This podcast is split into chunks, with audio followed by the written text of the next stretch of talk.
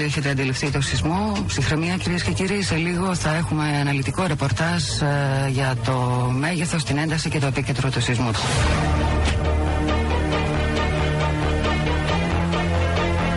Λοιπόν, περαστικά μας, δεν έχω να πω τίποτα, αλλά αφού σταθήκαμε όρθιοι. Λοιπόν, εδώ είμαστε. Ο Άρης εδώ, Πορτοσάλτε. Με, με μια ψυχραιμία. Γιατί προσπαθούσαμε για να πω την αλήθεια να βγούμε όλοι από την πόρτα. Ε, ναι. Μην το ξανακάνουμε αυτό τουλάχιστον. Και εδώ στο γυάλινο κτίριο το προσλαμβάνουμε και διαφορετικά πρέπει να πούμε. Ναι. Πήγαμε και ήρθαμε. Ναι.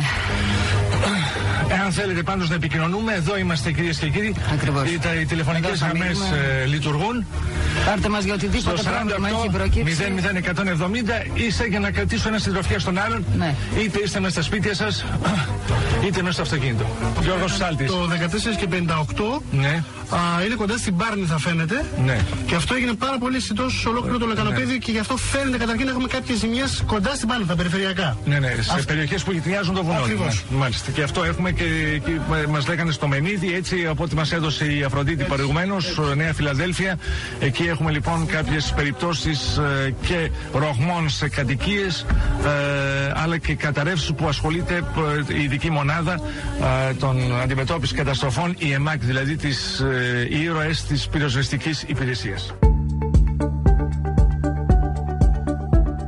Χτυπούν εκεί που κανείς δεν το περιμένει. Προκαλούν πανικό, ανησυχία και αβεβαιότητα. Σεισμοί που δεν θα ξεχάσουμε ποτέ, που τους σκεφτόμαστε και θυμόμαστε κάθε λεπτομέρεια από εκείνη τη στιγμή. Κάθε άνθρωπος έχει και μία ιστορία να διηγηθεί. Ρίχτερ που συγκλώνησαν και φιαλτικές μνήμες. Το χαρακτηριστικό βουητό, οι φωνές, ο φόβος της πτώσης των πραγμάτων. Η βιασύνη να προλάβεις να βγεις σε ανοιχτό χώρο και η διάρκεια, τα δευτερόλεπτα που μοιάζουν αιώνες. Γίνεται αυτή τη στιγμή ένας ισχυρός μετασυσμό και εδώ στον 7ο όροφο, στα στούντιο του ΜΕΚΑ που βρισκόμαστε, είναι πολύ αισθητοί οι μετασυσμοί. Υπάρχει ο κλειδονισμός του κτηρίου. Το Γεωδυναμικό Ινστιτούτο προσπαθεί να βρει στοιχεία για το μέγεθος του σεισμού. Να επαναλάβουμε ότι ο κόσμος έχει βγει στους δρόμους, είναι φυσικό. Έχουμε εικόνα από την Αθήνα και από την περιοχή εδώ, Μεσογείων και Κατεχάκη, όπου μπορούμε να δούμε τα τηλέφωνα έχουν κοπεί και έτσι δεν μπορούμε να επικοινωνήσουμε ούτε με την αστυνομία ούτε με την πυροσβεστική. Γεια σας, είμαι ο Γιάννης Πανταζόπουλος και αυτό είναι ένα επεισόδιο της σειράς podcast Άκου την επιστήμη. Για να μην χάνετε κανένα επεισόδιο, μπορείτε να μας ακολουθείτε στο Spotify, στα Apple και στα Google Podcast. Είναι τα podcast της Lifeo.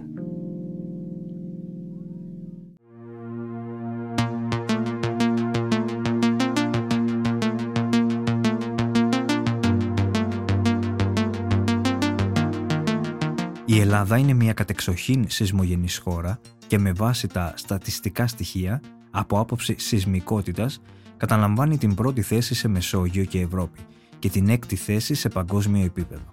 Οι σεισμοί γίνονται με μεγάλη συχνότητα και ένταση από τα αρχαία χρόνια. Ο ισχυρότερος σεισμός που έχει σημειωθεί ποτέ στην Ελλάδα ήταν το 1856 στις 12 Οκτωβρίου με ηγέθους 8,2 ρίχτερ στη Ρόδο, αφήνοντας πίσω του 618 θύματα. Ο φωνικότερος όμως ήταν το 1881, στην Χίο με πάνω από 4.000 νεκρούς.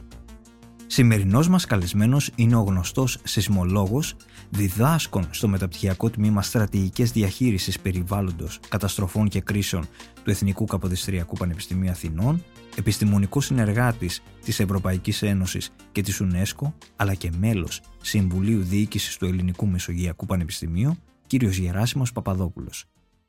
Κύριε Παπαδόπουλε, ευχαριστούμε πολύ που είστε μαζί μας εδώ στο στούντιο της LIFO για να συζητήσουμε για ένα πολύ ενδιαφέρον και ακαθόδες θέμα όπως είναι οι σεισμοί. Ευχαριστώ πάρα πολύ για την πρόσκληση. Ε, είναι και ακαθόδες, είναι και διαχρονικού ενδιαφέροντος, διότι ε, ειδικά η χώρα μας στο νότιο-ανατολικό τμήμα της Ευρώπης και οι γειτονικές χώρες, η χώρα μας λοιπόν πλήττεται επανειλημμένος από σεισμούς και αυτό το ξέρουμε από την βαθιά αρχαιότητα.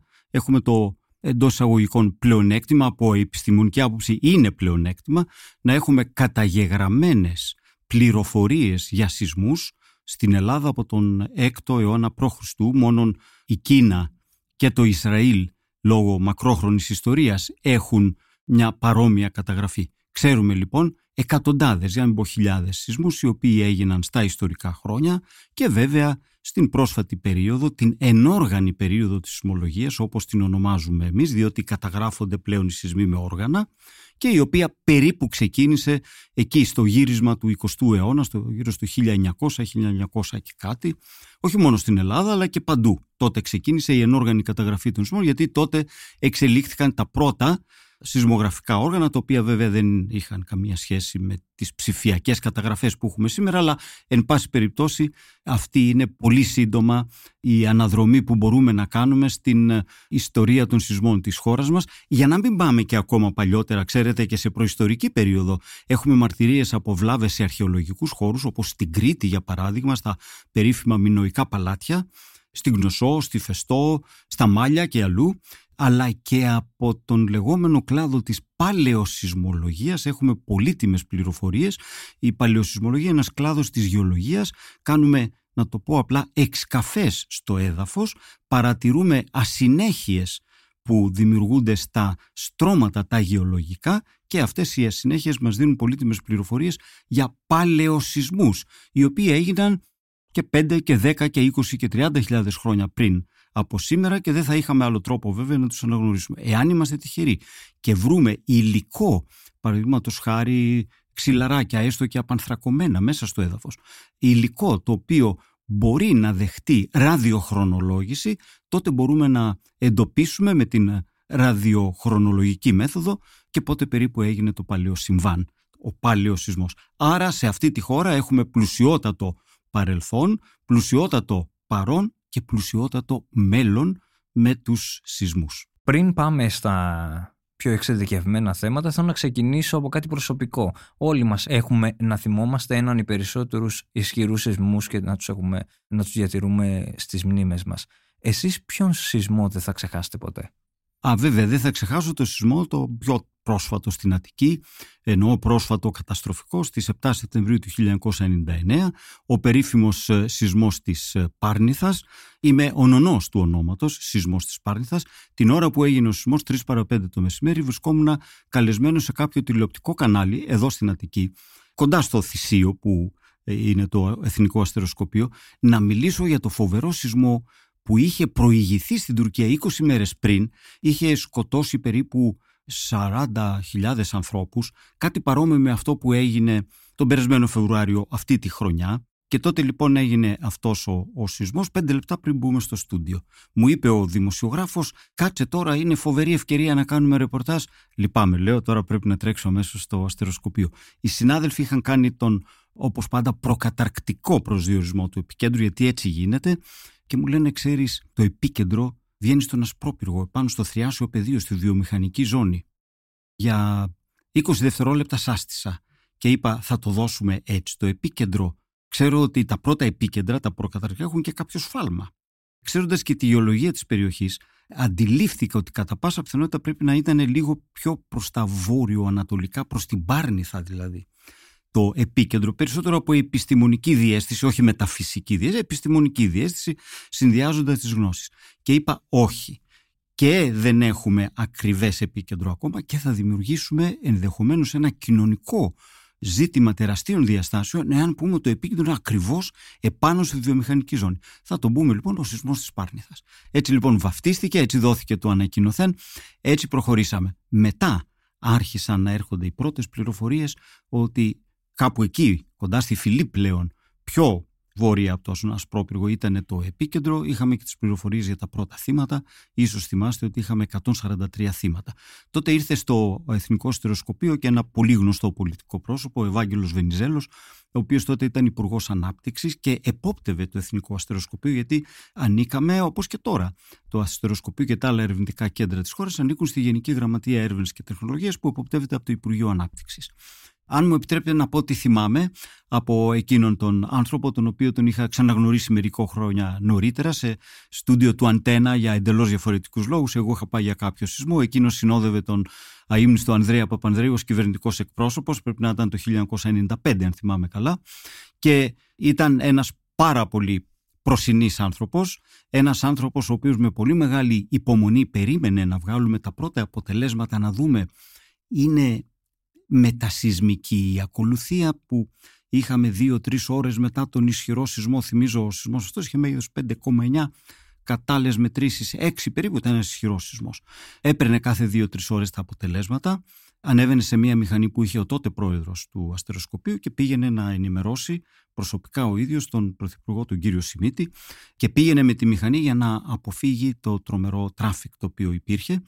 Θυμάμαι πάρα πολύ καλά Επίσης, μια συνομιλία, αν μου επιτρέπετε, αποκαλύπτω πράγματα που δεν έχουν ξανακουστεί εύκολα, με την τότε Υπουργό Εσωτερικών, την κυρία Βάσο Παπανδρέου, η οποία επόπτευε την πολιτική προστασία τότε. Τότε ανήκε εκεί η Γενική Γραμματεία Πολιτικής Προστασίας και ήμουνα και εγώ δίπλα του.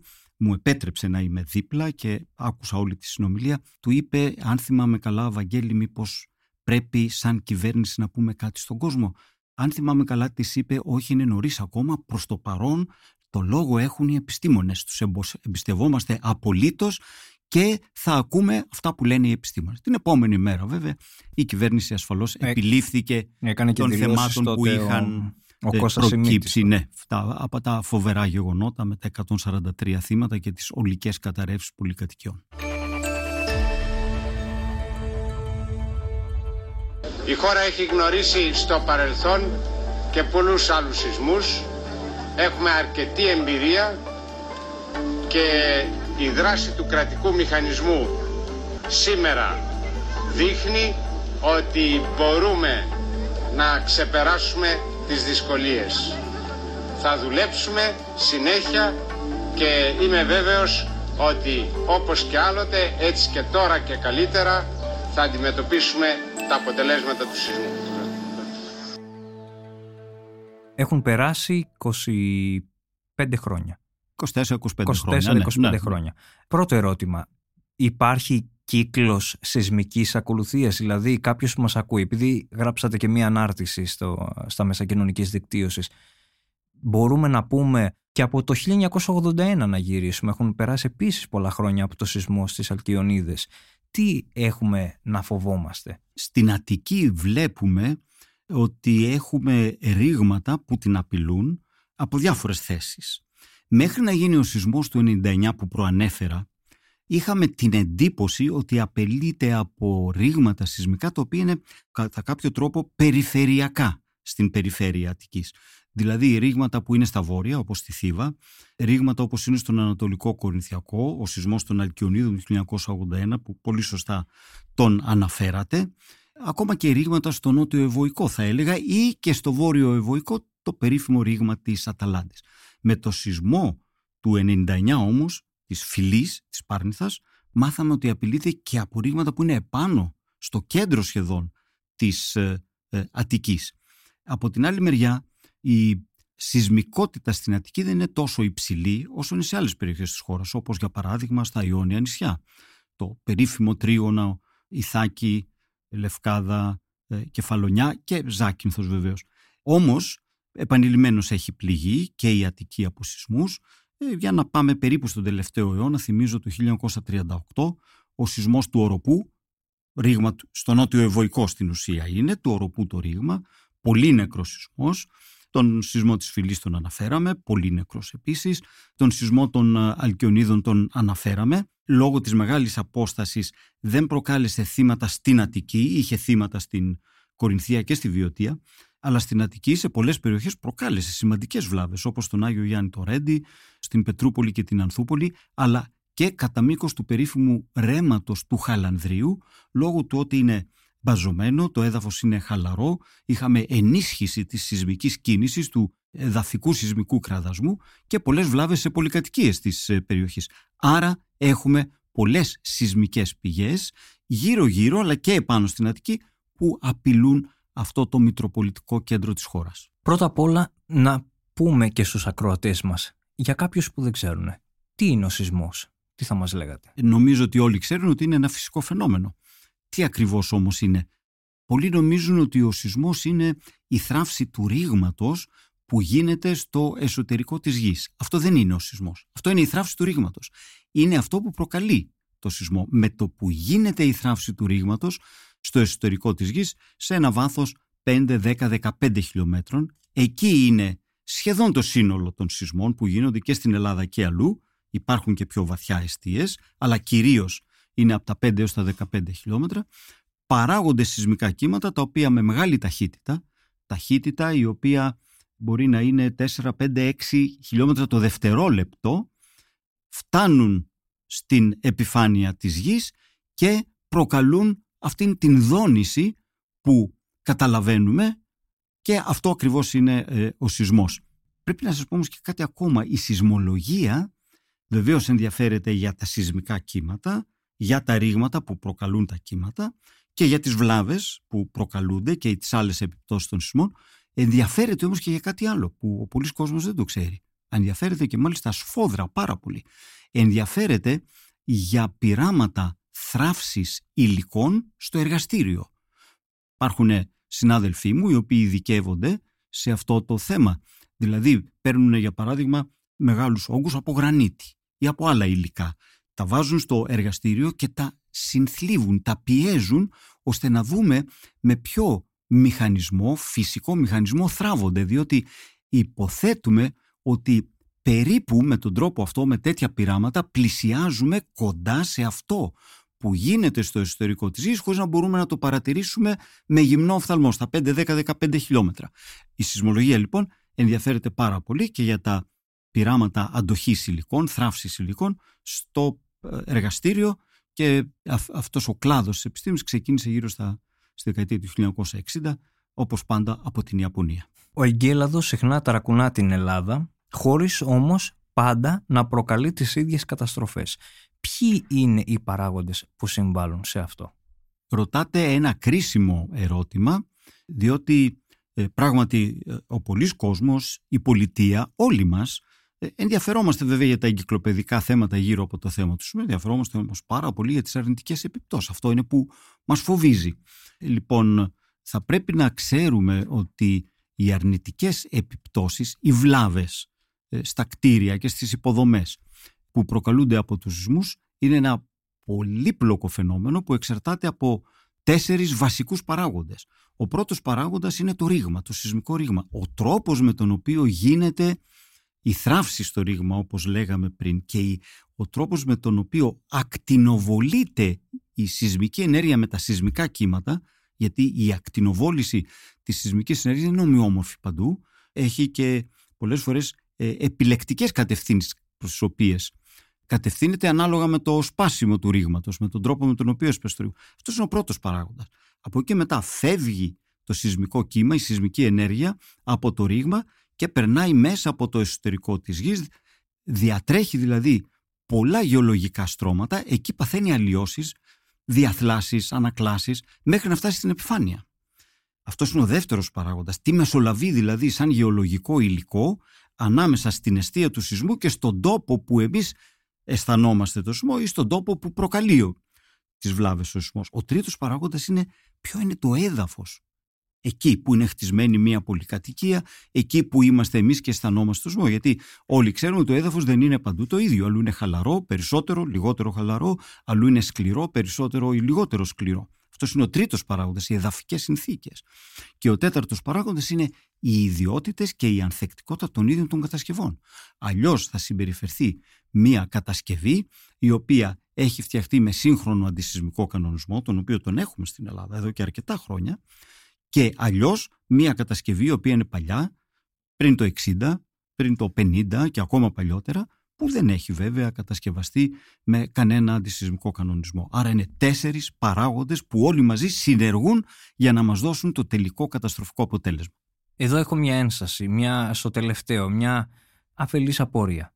Υπάρχουν σπίτια τα οποία είναι 100 και 200 ετών, τα οποία είναι πέτρινες κατασκευής και έχουν αντέξει τεράστιους σεισμούς και βλέπεις σπίτια τα οποία είναι πιο καινούρια και πέφτουν σαν χαρτόκουτα.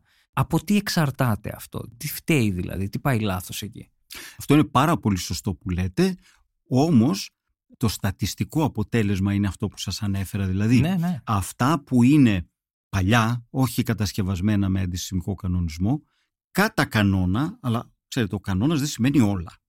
Υπάρχουν και εξαιρέσεις. Κατά κανόνα είναι αυτά που είναι πιο τροτά και πιο ευάλωτα στο σεισμό από ότι είναι τα καινούρια, τα κατασκευασμένα με αντισυσμικό κανονισμό. Τώρα, πολλές φορές μπορεί να έχουμε πληνθόκτιστα τα οποία άντεξαν ή πέτρινα όπως πολύ σωστά είπατε τα οποία επίσης άντεξαν ή αντιστρόφως δεν άντεξαν και έπαθαν βλάβες ή κατέρευσαν. Ε, αυτό εξαρτάται λοιπόν και από τους υπόλοιπους παράγοντες. Το έδαφος στο οποίο είναι χτισμένο το πέτρινο ή το πλυνθόκτιστο ή η σημερινή πολυκατοικία, η απόσταση από το επίκεντρο, το μέγεθος του σεισμού.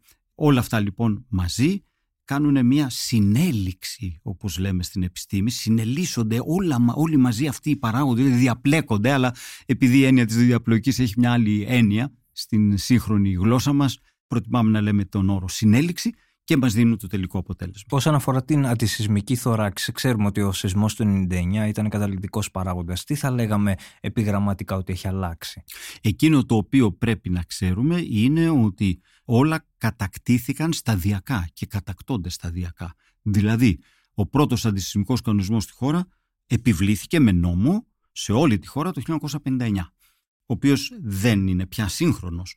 Την διετία 84-85 αφού ιδρύθηκε ο ΟΑΣΠ, ο Οργανισμός Αντισυσμικού Σχεδιασμού και Προστασίας και κάνω μια παρένθεση, ο ΟΑΣΠ ιδρύθηκε το 83. Εκ των πραγμάτων ιδρύθηκε το 83. Είχε προηγηθεί το 78 ο φοβερός σεισμός στη Θεσσαλονίκη και το 81 ο σεισμός των Αλκιονίδων που έπληξε και την Αττική όπως είδαμε.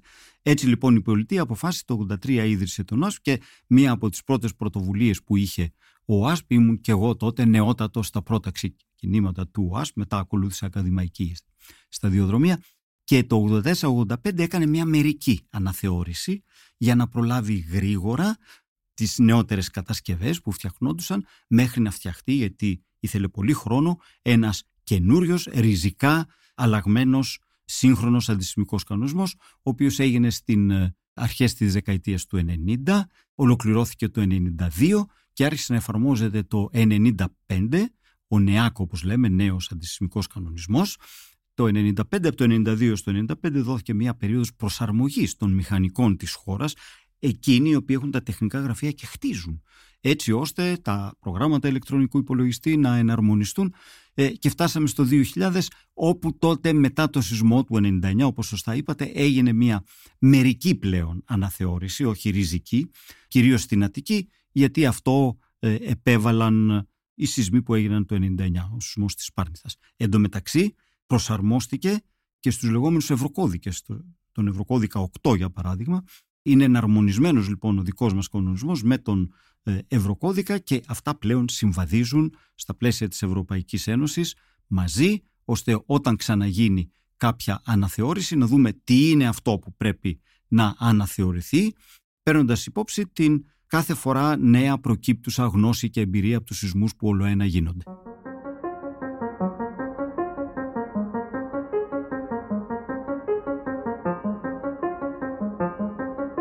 Σήμερα, ποια είναι τα ρήγματα που εσάς σας ανησυχούν περισσότερο στη χώρα μας; Εκείνο το οποίο μπορούμε να πούμε είναι ότι καταρχάς υπάρχουν πολλά ρήγματα. Ενεργά.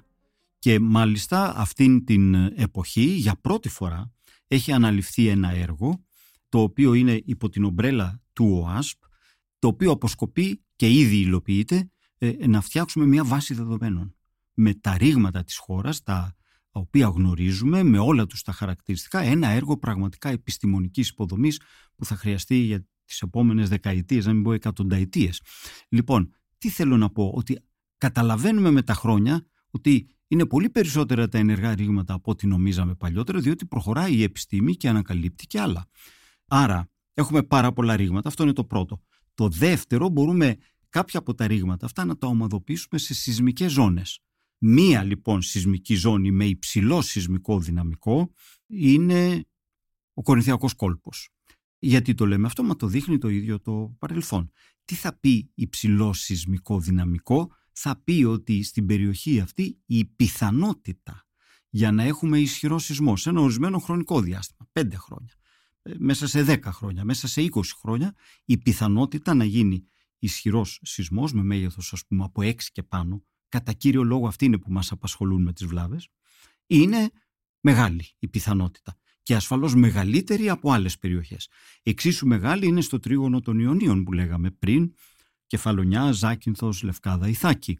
Επίσης, στο νότιο και νοτιοανατολικό τμήμα του ελληνικού τόξου, το νότιο τμήμα είναι η Κρήτη, η ευρύτερη περιοχή της Κρήτης και το νότιο-ανατολικό τμήμα τα Δωδεκάνησα με τη Ρόδο. Αυτές είναι περιοχές με υψηλή σεισμικότητα, με υψηλό σεισμικό δυναμικό, δηλαδή με υψηλή πιθανότητα να έχουμε ισχυρούς σεισμούς. Για παράδειγμα, πριν από δύο χρόνια ακριβώς, σχεδόν δύο χρόνια, 27 Σεπτεμβρίου ήταν του 2021 που είχαμε έναν εξάρι σεισμό πάνω στο νησί της Κρήτης, στο Αρκαλοχώρι, νομίζω το θυμόμαστε όλοι, δείγμα μόνο της ε, υψηλής ε, σεισμικότητας. Δύο εβδομάδες μετά, λίγοι το θυμούνται, έγινε και άλλο σεισμός στις 12 Οκτωβρίου, 6,4, αλλά ήταν στο θαλάσσιο χώρο. Πέρασε χωρίς μικροβλάβες και έτσι ο κόσμος δεν το θυμάται. Ο σεισμός του Αρκαλοχωρίου όμως έμεινε. Μένουν λοιπόν στη μνήμη περισσότερο εκείνοι οι σεισμοί οι οποίοι έχουν προκαλέσει σημαντικές βλάβες. Να πω όμως και μία ακόμα σεισμική ζώνη με πολύ υψηλό δυναμικό που δεν είναι άλλη από την τάφρο του Βορείου Αιγαίου, υποθαλάσσια τάφρο του Βορείου Αιγαίου, η οποία δίνει και έχει δώσει στο παρελθόν πολύ ισχυρούς σεισμούς με μεγέθη που φτάνουν ή και ξεπερνούν το 7. Για παράδειγμα, 24 Μαΐου του 2014. Ποιος θυμάται σεισμό 6,9 στο Βόρειο Αιγαίο; Κοντάς στη Σαμοθράκη και τη Λίμνο. Κανείς, γιατί ήταν μέσα στη θάλασσα και μόνο μικροβλάβες προκάλεσε στα νησιά. Εάν όμως ενεργοποιηθούν κάποια άλλα ρήγματα στο Βόρειο Αιγαίο πιο κοντά στα νησιά, τότε τα προβλήματα θα είναι επίσης μεγάλα. Χοντρικά αυτή είναι η σεισμική γεωγραφία του ελλαδικού χώρου. Βέβαια υπάρχουν και άλλες περιοχές. Ο αείμνηστος Άγγελος Γαλανόπουλος, διευθυντής μας παλιά στο Εθνικό Αστεροσκοπείο, ακαδημαϊκός καθηγητής στο Πανεπιστήμιο, σε μια από τις παλιότερες εργασίες του είχε γράψει ότι ουδεμία αγωνία του ελλαδικού χώρου μπορεί να θεωρηθεί απρόσβλητος, τα έγραφε με την καθαρή απρόσβλητος από την σεισμική ενέργεια. Και έτσι είναι πράγματι. Άρα Υπάρχει πιθανότητα να δούμε τα επόμενα χρόνια σεισμούς στον 7 και τον 8 Ρίχτερ στον ελλαδικό χώρο; Για να δούμε τα πράγματα. Πριν από σχεδόν τρία χρόνια, 30 Οκτωβρίου του 2020, θυμίζω, σεισμό μεγέθους 7 στη Σάμο. Στη Σάμο, όταν η σκόνη από τα σπίτια που έπεσαν κατά κάθεται, αποκαλύπτεται η τραγωδία. Δύο νέα παιδιά, ένα γόρι και ένα κορίτσι μαθητές Λυκείου, καταπλακώνονται από τείχο και χάνουν τη ζωή τους. Μέσα σε αυτό το μικρό στενό, κάτω από αυτό το τείχο βρέθηκαν καταπλακωμένα τα δύο παιδιά. Κανείς δεν μπορεί να πιστέψει την τραγωδία. Βρισκόμαστε στο βαθύ της Άμμου, όπου νωρίτερα μπροστά σε αυτό το σχολείο εκτελήθηκε μια τραγωδία, με δύο μαθητές να βρίσκουν τραγικό θάνατο.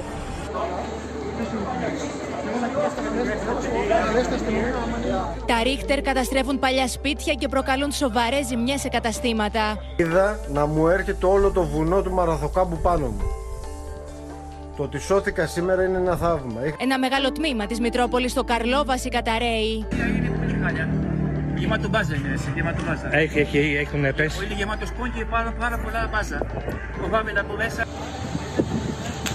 Ο σεισμός των 6,7 βαθμών της κλίμακας Ρίχτερ σημειώθηκε λίγα λεπτά πριν από τις 2. Το επίκεντρο του σεισμού που έγινε αισθητό σε όλη την Ελλάδα ήταν 19 χιλιόμετρα βόρεια της Άμμου. Είχε πολύ μικρό εστιακό βάθος, 10 χιλιόμετρα, και αυτό με προβληματίζει. Γιατί θα έχουμε σίγουρα μια πολύ πλουσία μετασυμική ακολουθία με πολύ μεγάλους μετασυμού. Και όταν λέω μεγάλο, εννοώ μπορεί να ακόμα και έξι. Εμένα το σπίτι έχει ζημιές, έχει σκίσει όλο γύρω-γύρω. Σε μερικά σημεία φαίνονται τα τούβλα από μέσα. Μετά την ισχυρή δόνηση, ακολούθησε τσουνάμι χωρίς ευτυχώς να προκαλέσει και άλλες απώλειες. Την ίδια ώρα, η φουσκωμένη θάλασσα έχει καλύψει και το λιμάνι της Μύρνης. Τα πλοία πλέον ακυβέρνητα. Δεν, μπορώ, δεν προλάβαμε τίποτα, είναι πολύ απότομο. Μετά το σεισμό κατευθείαν έκανε και τη θάλασσα. Δεν μπορούσαμε να βγούμε έξω. Δεν ακούγανε προπέλες. Οι κάτοικοι στο βαθύ της Άμμου έχουν βγει στους δρόμους. Είναι η πρώτη φορά που ο Εγκέλαδος χτυπάει με τέτοια μανία το νησί. Δεν είναι κατάσταση τραγική. Εκτός από τα δύο νέα παιδιά που έχασαν τη ζωή τους, περισσότεροι από 10 άνθρωποι έχουν τραυματιστεί, εκ των οποίων οι 8 νοσηλεύονται στο νοσοκομείο της Άμμου. Ο σεισμός αυτός έχει μείνει περισσότερο στη μνήμη του κόσμου όχι τόσο πολύ για τις βλάβες που προκάλεσε στο βαθύ και στους, στις άλλες πόλεις και κομμοπόλεις του νησιού που δεν ήταν ιδιαίτερα μεγάλες οι βλάβες όσο θα περίμενε κάποιος από το μέγιστο αλλά κυρίως για το γεγονός ότι σκότωσε εντελώς άδικα και αναπάντεχα ένα νεαρό ζευγάρι έφηβων που καθόντουσαν κάτω από έναν τοίχο ο οποίος κατέρευσε. Και αυτό υπενθύμησε για μια ακόμα φορά ότι η αντισυσμική μας άμυνα, η αντισυσμική προστασία θα πρέπει μεταξύ των πολλών άλλων να περιλαμβάνει και αυτό που λέμε άρση επικινδυνοτήτων στους δήμους, στις πόλεις, στα χωριά. Τέτοιου είδους επικινδυνότητες ε, οι οποίες ε, μπορεί ανα πάσα στιγμή με ένα σεισμό να σκοτώσουν ε, ανθρώπους. Ο σεισμός εκείνος όμως υπήρξε πολύ νεκρός απέναντι στη Σμύρνη διότι η κατευθυντικότητα του κραδασμού, του σεισμικού κραδασμού ήταν πολύ ε, έντονη προς εκείνη την κατεύθυνση, ευτυχώς όχι προς τη Σάμο. Θυμίζω ότι τότε είχαμε 125-130 θύματα στα περίχωρα της Μύρνης από τις καταρρεύσεις πολυόροφων πολυκατοικιών. Άρα βλέπουμε ότι και η σύγχρονη ε, σεισμική ιστορία μας δίνει πάρα πολλές πληροφορίες για το θέμα αυτό. Ε, εάν όμως ε, θέλουμε να μεγαλώσουμε το μέγεθος και να πούμε πότε έγινε ένας οχτάρης, ένας οχταμισάρης για παράδειγμα, τότε βέβαια επειδή αυτή η σεισμή είναι πολύ πιο σπάνιοι, όσο μεγαλύτερο το μέγεθος ενός σεισμού, τόσο πιο σπάνια επαναλαμβάνεται. Και συμβαίνει αυτό σε όλο τον κόσμο, όχι μόνο στην Ελλάδα, τότε θα πρέπει να ανατρέξουμε στο ιστορικό παρελθόν για να βρούμε ε, σεισμούς οι οποίοι είχαν μέγεθος περίπου 8 ή 8,5 και λέω περίπου διότι τότε πλέον όπως ε, είπαμε και προηγουμένως δεν είχαμε ενόργανες καταγραφές, είχαμε μόνο ιστορικά στοιχεία. Έτσι λοιπόν το 19ο αιώνα βλέπουμε έναν πολύ μεγάλο σεισμό ο οποίος έγινε στις 12 Οκτωβρίου του 1856 στην Κρητική θάλασσα και έβλαψε πάρα πολύ και την Κρήτη αλλά και τη Ρόδο προκαλώντας ε, πάρα πολλά θύματα, εκτεταμένες βλάβες και στα δύο νησιά και μάλιστα στην ε, Ρόδο προκάλεσε και μόνιμη ανύψωση του εδάφους στο λιμάνι κατά περίπου μισό μέτρο. 8,2 διαβάζω. 8,2 είναι το εκτιμόμενο, το εκτιμόμενο μέγεθος. Γιατί λέμε εκτιμόμενο δεν είναι μετρήσιμο, δεν μπορούμε να το μετρήσουμε γιατί δεν είχαμε όργανα, αλλά από τις ιστορικές περιγραφές προκύπτει ότι μπορεί να ήταν 8,2, ίσως λίγο μικρότερο, αλλά εν πάση περιπτώσει ήταν ένας πάρα πολύ μεγάλος σεισμός, σαφώς πάνω από το 7 και το 7,5. Ο φωνικότερος σεισμός, διαβάζω, ήταν το 1881 στην Χίο με πάνω από 4.000 νεκρούς. Άλλο ισχυρότερος, άλλο φωνικότερος. Ο ισχυρότερος σεισμός που έχει σημειωθεί ποτέ στην Ελλάδα είναι αυτός του Οκτωβρίου ή, ή έχει προηγηθεί άλλος μεγαλύτερος; Είναι αλήθεια ότι άλλο ισχυρότερος και άλλο ο ε, φωνικότερος. Πολλές φορές σε διαλέξεις ή σε μαθήματα σε φοιτητές. Φέρνω το εξής παράδειγμα. Πολύ ισχυρό σεισμό μεγέθους 8 στη Σαχάρα. Τι θα καταστρέψει, τίποτα. Γιατί δεν υπάρχει ανθρωπογενές περιβάλλον να το πλήξει. Αλλά μπορεί 5,9, όπως ήταν ο σεισμός της Φυλής το 1999, να προκαλέσει 143 θύματα. Βλέπουμε λοιπόν τους παράγοντες που διαμορφώνουν το φωνικός ή το μεγάλος. Λοιπόν, ο φωνικότερος των τελευταίων αιώνων στην Ελλάδα είναι γνωστό πράγματι ότι υπήρξε ο σεισμός της Χίου τον Απρίλιο του 1881 που σκότωσε περίπου 4.000 ανθρώπους, τους περισσότερους στη Χίο αλλά και αρκετές εκατοντάδες απέναντι στην Δυτική Τουρκία κοντά στην περιοχή του Τσεσμέ. Παρόλο που δεν ήταν πολύ μεγάλο, το μέγεθό το υπολογίζουμε στο 6,2, 6,3, δεν ήταν ιδιαίτερα μεγάλος, αλλά όπως είπαμε, στη διαμόρφωση των βλαβών συντείνουν πάρα πολλοί παράγοντες. Εάν πάμε και κοιτάξουμε τα ιστορικά αρχεία που διαθέτουμε, τότε θα δούμε ότι ο ακόμα μεγαλύτερος που βρίσκουμε μέσα στους αιώνες της ιστορικής καταγραφής είναι ο σεισμός ο οποίος έγινε στις 21 Ιουλίου του 365 μετά Χριστό και ξέρουμε ότι έγινε και 5.30 το πρωί.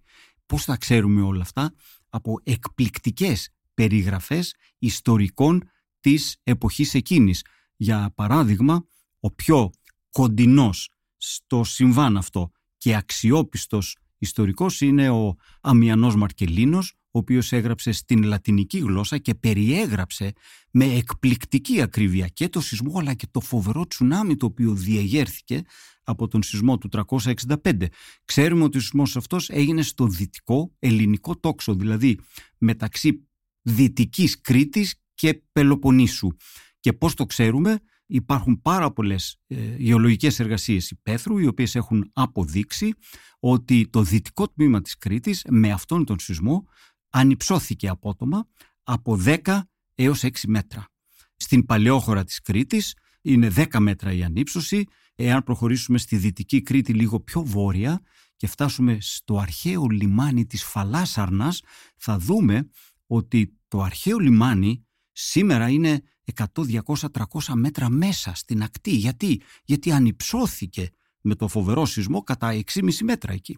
Και η αρχαιολογική σκαπάνη κατάφερε πάρα πολύ, όχι εύκολα, με κόπο, αλλά πολύ εύκολα σε σχέση με το εάν ήταν ακόμα σε υποθαλάσσιο περιβάλλον. Τι ε, μέγεθος ήταν αυτός ο σεισμός; Ο σεισμός αυτός έχει εκτιμόμενο μέγεθος ε, γύρω στο 8,5 το ε, τεκμέρουμε το μέγεθος αυτό όχι μόνο από ιστορικά στοιχεία στην περίπτωση αυτή, αλλά και από τα στοιχεία τα γεωλογικά, από την τεκτονική ανύψωση των 10 μέτρων ε, στην Παλαιόχώρα, των 6,5 μέτρων στην αρχαία Φαλάσσαρνα, στη Δυτική Κρήτη και 3,5 μέτρα μειώνεται όσο προχωράμε προς τα βόρεια, στα Αντικήθυρα. Ε, κατά συνέπεια βλέπει κάποιος ότι η επιστημονική έρευνα σαν το μερμήγκι που συσσωρεύει την τροφή του και ό,τι χρειάζεται για να βγάλει το χειμώνα, έτσι συσσωρεύει πληροφορίες ε, λιθαράκι, λιθαράκι, τούβλο με τούβλο, brick to brick που λένε και στην Αμερική και χτίζει ένα φοβερό οικοδόμημα γνώσεων το οποίο έρχεται κάποια στιγμή και σου δίνει εκπληκτικά αποτελέσματα. Ξέρουμε αυτό το σεισμό, ξέρουμε πόσο ήταν το μέγεθος, ξέρουμε σε ποιο ρήγμα έγινε και ξέρουμε και το τρομερό τσουνάμι. Λέει ο Αμιανός Μαρκελίνος ότι το τσουνάμι, εκτός του ότι χτύπησε για παράδειγμα στην Μεθόνη, στην νότια Πελοπόννησο, χτύπησε όμως και στην Αλεξάνδρεια, κατέβηκε δηλαδή στη Βόρεια Αίγυπτο, πήρε μεγάλα πλεούμενα καράβια από το λιμάνι, τα πέταξε στους δρόμους της πόλεως, μερικά από αυτά όμως έμειναν στις σκεπές των πλοίων. Μου είπε κάποιος «Μπα, φαντασίες είναι» και εγώ απαντώ και λέω «Καλά, δεν τα είδαμε το 2004 με το φοβερό τσουνάμι στη Σουμάτρα, στον Ινδικό ωκεανό, ακριβώς τα ίδια φαινόμενα. Δεν τα είδαμε το 2011 στην Ιαπωνία με το επίσης φοβερό τσουνάμι. Ποιος είναι ο λόγος να επινοήσει μια τέτοια φανταστική ιστορία ο Αμιανός Μαρκελίνος, αλλά δεν είναι μόνο ο Μαρκελίνος, είναι και άλλοι σύγχρονοι του Μαρκελίνου, ιστορικοί συγγραφείς, οι οποίοι επίσης με ανεξάρτητο τρόπο λένε τα ίδια.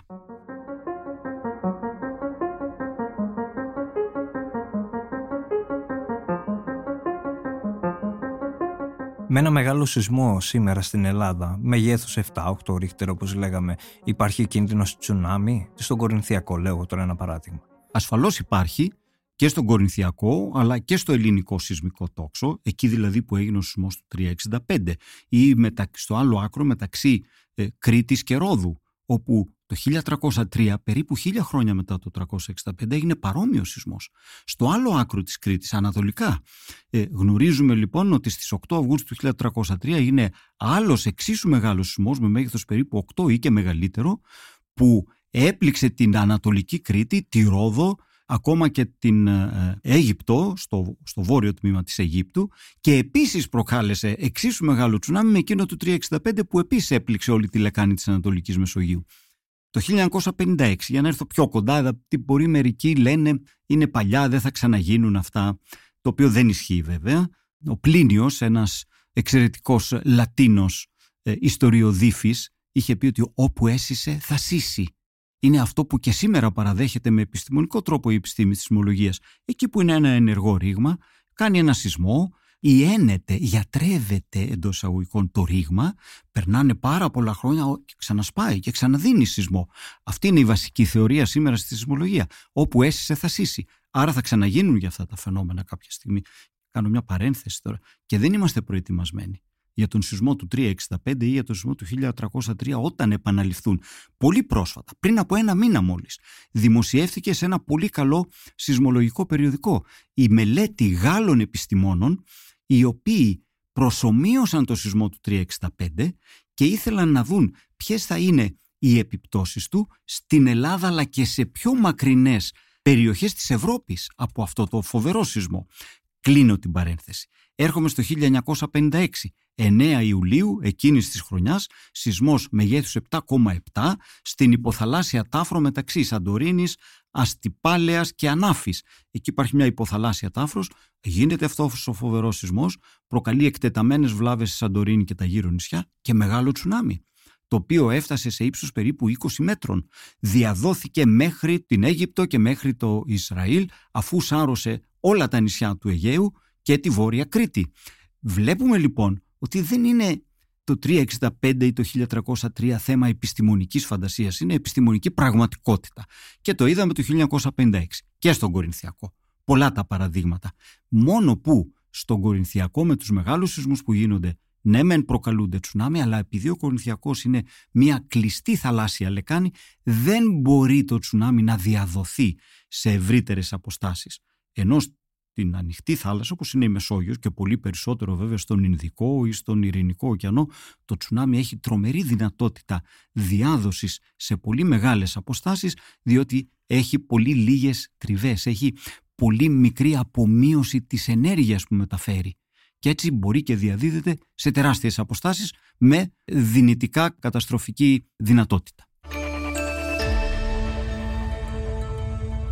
Κάτοικοι ξενυχτισμένοι έξω από τα σπίτια τους ψάχνουν με αγωνία τους δικούς τους ανθρώπους. Πρώτος απολογισμός μέχρι τα ξημερώματα, 18 νεκροί, 300 τραυματίες εκ των οποίων οι 70 σοβαρά, 12 αγνοούμενοι και 31 άτομα απεγκλωβισμένα από τα ερήπια. Ψάχνοντας το αρχείο για το σημερινό επεισόδιο είδα μια δική σας συνέντευξη που είχατε δώσει το 1986 αν θυμάμαι καλά που προβλέπατε το σεισμό της Καλαμάτας, τον καταστροφικό σεισμό της Καλαμάτας. Θέλω τελικά να ρωτήσω το εξής. Μπορούμε ή όχι να προβλέψουμε τους σεισμούς και τι ήταν αυτό που εσάς σας οδήγησε τότε σε αυτή την πρόβλεψη που πολλοί σας αφισβήτησαν αλλά επιβεβαιωθήκατε; Δυστυχώς βέβαια. Σήμερα θα απαντήσω ευθέως όχι μόνο με αυτό που εγώ πιστεύω, αλλά με αυτό που πιστεύει η παγκόσμια σεισμολογική κοινότητα. Ότι μέθοδος, πάγια μέθοδος, στάνταρ μέθοδος για να προβλέπουμε τους νους δεν υπάρχει. Τι θα πει πάγια και στάνταρ μέθοδος, θα σας πω ένα απλό παράδειγμα. Στην ιατρική υπάρχει το α ή το β παυσίπονο, να μην μπούμε συγκεκριμένη μάρκα και νομίζει κανείς ότι κάνουμε και διαφήμιση. Αυτό το παυσίπονο το παίρνουμε 10.000 άνθρωποι όταν έχουμε πονοκέφαλο στους 9.999 έχει αποτέλεσμα. Περνάει ο πονοκέφαλος. Στον έναν δεν περνάει.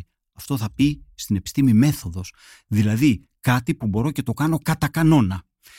Στην σεισμολογία αυτό που μπορούμε να κάνουμε είναι να προβλέπουμε κάποιους σεισμούς ως εξαίρεση, όχι ως κανόνα. Είναι δηλαδή λίγοι αυτοί που έχουμε καταφέρει να προβλέψουμε και αυτό που είπατε για το 1986 εκεί εντάσσεται. Δεν ισχυρίζομαι, ποτέ δεν ισχυρίστηκα ότι είχα μέθοδο να το κάνω για κάθε σεισμό αυτό. Κάτω από ορισμένες, αν θέλετε, ευνοϊκές γεωφυσικές συνθήκες, μπορούμε να έχουμε προσεγγίσεις τέτοιες που μας δίνουν μια επιτυχή πρόγνωση, όμως είμαστε ακόμα πολύ μακριά από το να πούμε ναι, τώρα έχουμε τη μέθοδο. Έχουμε το παυσίπονο που κατά κανόνα προβλέπει τους σεισμούς, κατ' εξαίρεση δεν προβλέπει. Προβλέπουμε λοιπόν την εξαίρεση, δεν προβλέπουμε το κανόνα. Με την έρευνα η οποία γίνεται διεθνώς, και εγώ με την ομάδα μου δουλεύουμε, παραδείγματος χάρη στον τομέα των προσυσμών. Πώ οι προσυσμοί μπορούν να μας δώσουν πληροφορίες για τον επερχόμενο ισχυρό σεισμό, όπως έγινε πριν από δύο χρόνια με το Αλκαλοχώρι. Δουλεύουμε λοιπόν ερευνητικά ώστε να προβλέπουμε τον κανόνα και όχι την εξαίρεση. Τώρα αυτές τις μέρες ε, στο Κορινθιακό είχαμε πολλές μικρές σεισμικές δονήσεις. Αυτό είναι εκτόνωση ή προάγγελος ενός μεγάλου σεισμού; Είναι δύο θέματα εδώ. Κρύβονται στην ερώτησή σας, σεισμολογικά το λέω εγώ, είναι δύο θέματα.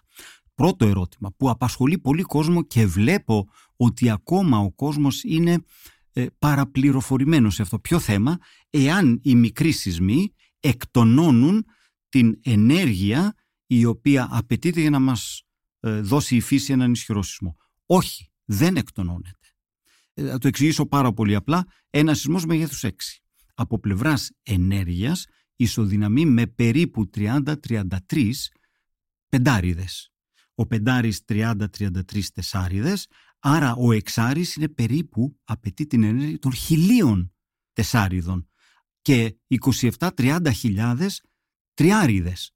Πού είναι οι 27-30 τριάριδες για να εκτονώσουν την ενέργεια που απαιτείται για έναν εξάρι. Μην πάμε στον επτάρι. Αν πάμε στον επτάρι, τότε.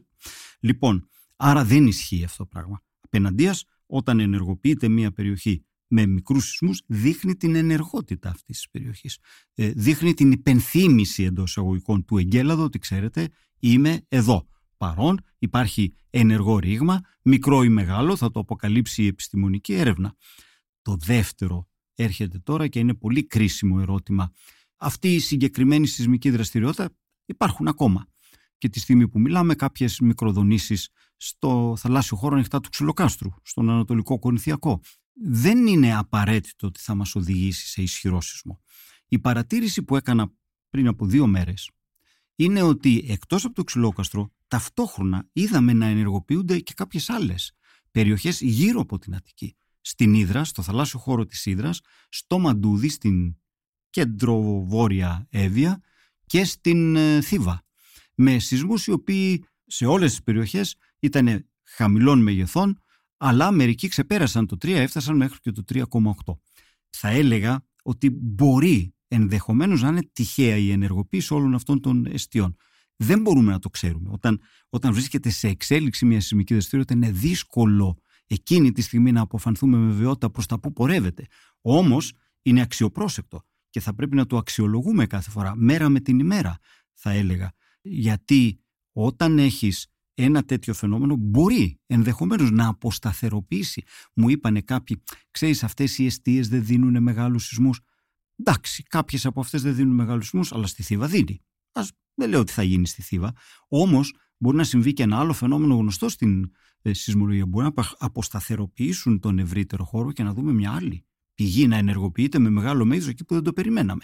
Κατά συνέπεια, επειδή μιλάμε επιστημονικά, δεν θα πρέπει να αγνοούμε, όπως δεν αγνοούμε στο σώμα μας ένα σπιθουράκι, έναν, έναν παρατηνόμενο πυρετό και πρέπει να συμβουλευτούμε γιατρό, έτσι και εδώ δεν πρέπει να παραμελούμε την παρακολούθηση, την προσεκτική και την αξιολόγηση τέτοιων φαινομένων. Νομίζω ότι σε αυτήν την ε, παραφιλολογία βοηθά και μερικές φορές και η σύγκρουση μεταξύ των σεισμολόγων. Δηλαδή βγαίνει κάποιος αναιρείται από κάποιον άλλον, άλλος λέει κάτι άλλο, ε, μια πολυφωνία η οποία πολλές φορές μπερδεύει και θολώνει. Αυτό είναι αλήθεια που λέτε. Ξέρετε, έχουμε ελευθερία λόγου. Ο τελικός κριτής, εάν βλάπτουμε το κοινωνικό σύνολο ή όχι, ε, με αυτά που λέμε, είναι ο εισαγγελέας. Κανένας άλλος. Βέβαια, το κοινό, οι πολίτες, έχουν γνώμη. Διαμορφώνουν γνώμη. Τι να κάνουμε όμως, έτσι είναι οι ανοιχτές και δημοκρατικές κοινωνίες.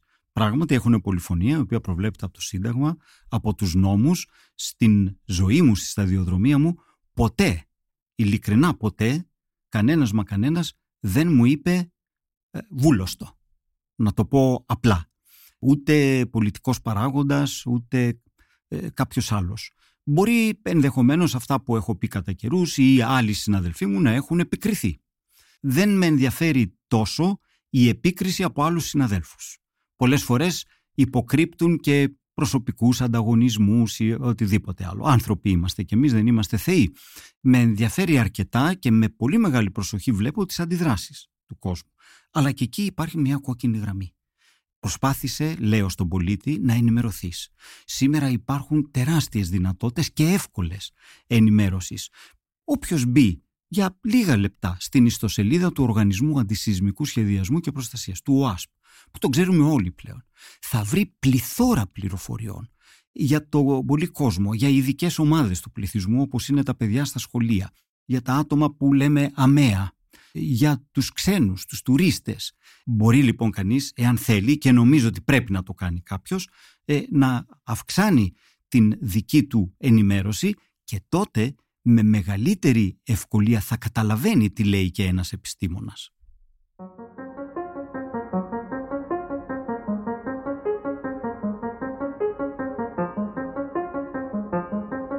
Έχω τρεις ερωτήσεις σαν να παίζουμε το παιχνίδι μύθος ή αλήθεια. Η θερμοκρασία συνδέεται με τη σεισμική δραστηριότητα, μύθος ή αλήθεια; Ε, είναι μύθος, ε, βέβαια δεν ε, παραγνωρίζω το γεγονός ότι αποτελεί μια λαϊκή δοξασία. Ε, υπάρχουν περιοχές της χώρας στις οποίες ε, είναι έντονη, να μην πω σε όλη τη χώρα. Ίσως οφείλεται στο γεγονός ότι τους θερινούς μήνες συνήθως γίνονται οι περισσότεροι και μεγαλύτεροι σεισμοί και υπάρχουν επιστημονικές μελέτες και στην Ελλάδα και αλλού για αυτό το γεγονός. Όμως, σε κάθε περίπτωση τα εξωτερικά φαινόμενα, θερμοκρασία, βροχή, γενικώ τα καιρικά φαινόμενα, προς το παρόν τουλάχιστον στην επιστήμη δεν έχει βρεθεί να έχουν σχέση με τα ενδογενή, με τα γεωδυναμικά δηλαδή φαινόμενα που προκαλούν τους σεισμούς. Δεύτερο, γίνονται συνήθως οι σεισμοί βράδυ και αν ναι, συγκεκριμένα συνήθως στο διάστημα 3 με 5 το πρωί, μύθος ή αλήθεια; Είναι μάλλον μύθος και αυτό, δεν έχει βρεθεί κάποια τέτοια συστηματική συσχέτιση. Ίσως μερικοί έχουν την εντύπωση γιατί όταν κοιμόμαστε ή είμαστε ξαπλωμένοι, ε, ησυχάζουμε δηλαδή, με πολύ μεγαλύτερη ευκολία ε, αντιλαμβανόμαστε σεισμούς παρά ένα σεισμό όταν περπατάμε στο δρόμο ή όταν οδηγούμε αυτοκίνητο ή εν πάση είμαστε στην, την ημέρα και βρισκόμαστε σε γρήγορση και σε κίνηση. Μάλλον δεν ισχύει και αυτό. Υπάρχει επίσης μια άλλη λαϊκή δοξασία που λέει ότι ειδικά στις ε, επαρχιακές πόλεις η παρατεταμένη ανησυχία κάποιων ζώων όπως τα σκυλιά. Μύθος ή αλήθεια; Ότι είναι προπομπός σεισμών. Η αλήθεια είναι, εδώ δεν λέω μύθος, η αλήθεια είναι ότι υπάρχουν διαχρονικές παρατηρήσεις που δείχνουν ότι μάλλον κάποια ζώα, σε ορισμένες περιπτώσεις, όχι πάντα, προαισθάνονται σεισμούς. Η πρώτη φορά που έγινε αυτό ήταν τον χειμώνα του 373 π.Χ. όταν ένας πολύ ισχυρός σεισμός 8 χιλιόμετρα ανατολικά από το σημερινό Αίγιο στον Κορινθιακό κόλπο κατέστρεψε την αρχαία ακμάζουσα τότε πόλη της Ελίκης, την καταπόντισε.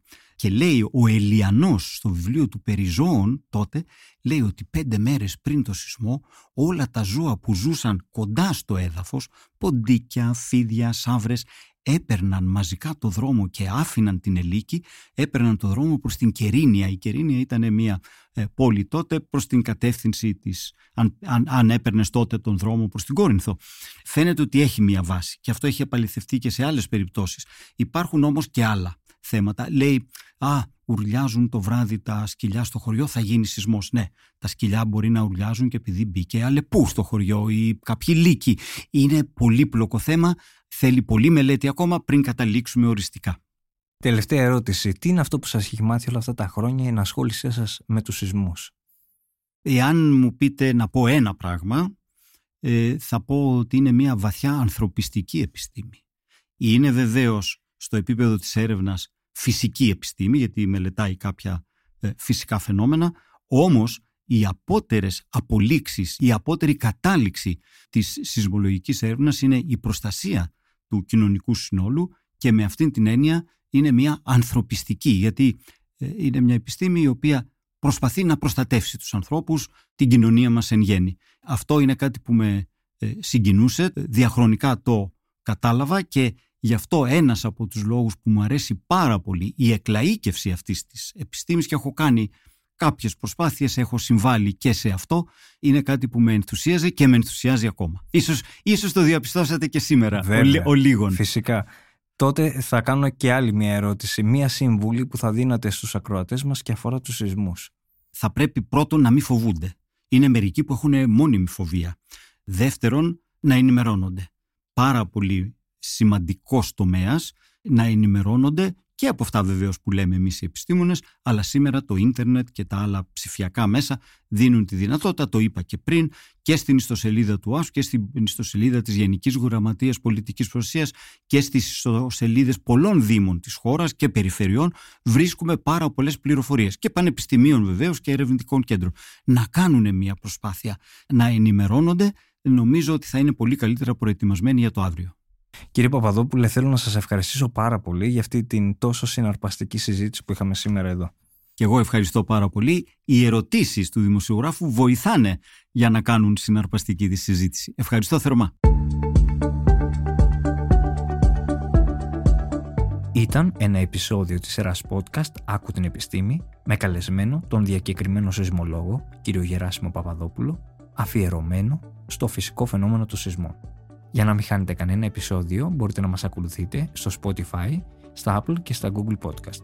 Ηχοληψία, επεξεργασία και επιμέλεια Γιώργος Ντακοβάνος και Μερόπη Κοκκίνη. Ήταν μια παραγωγή της Lifeo. Είναι τα podcast της Lifeo.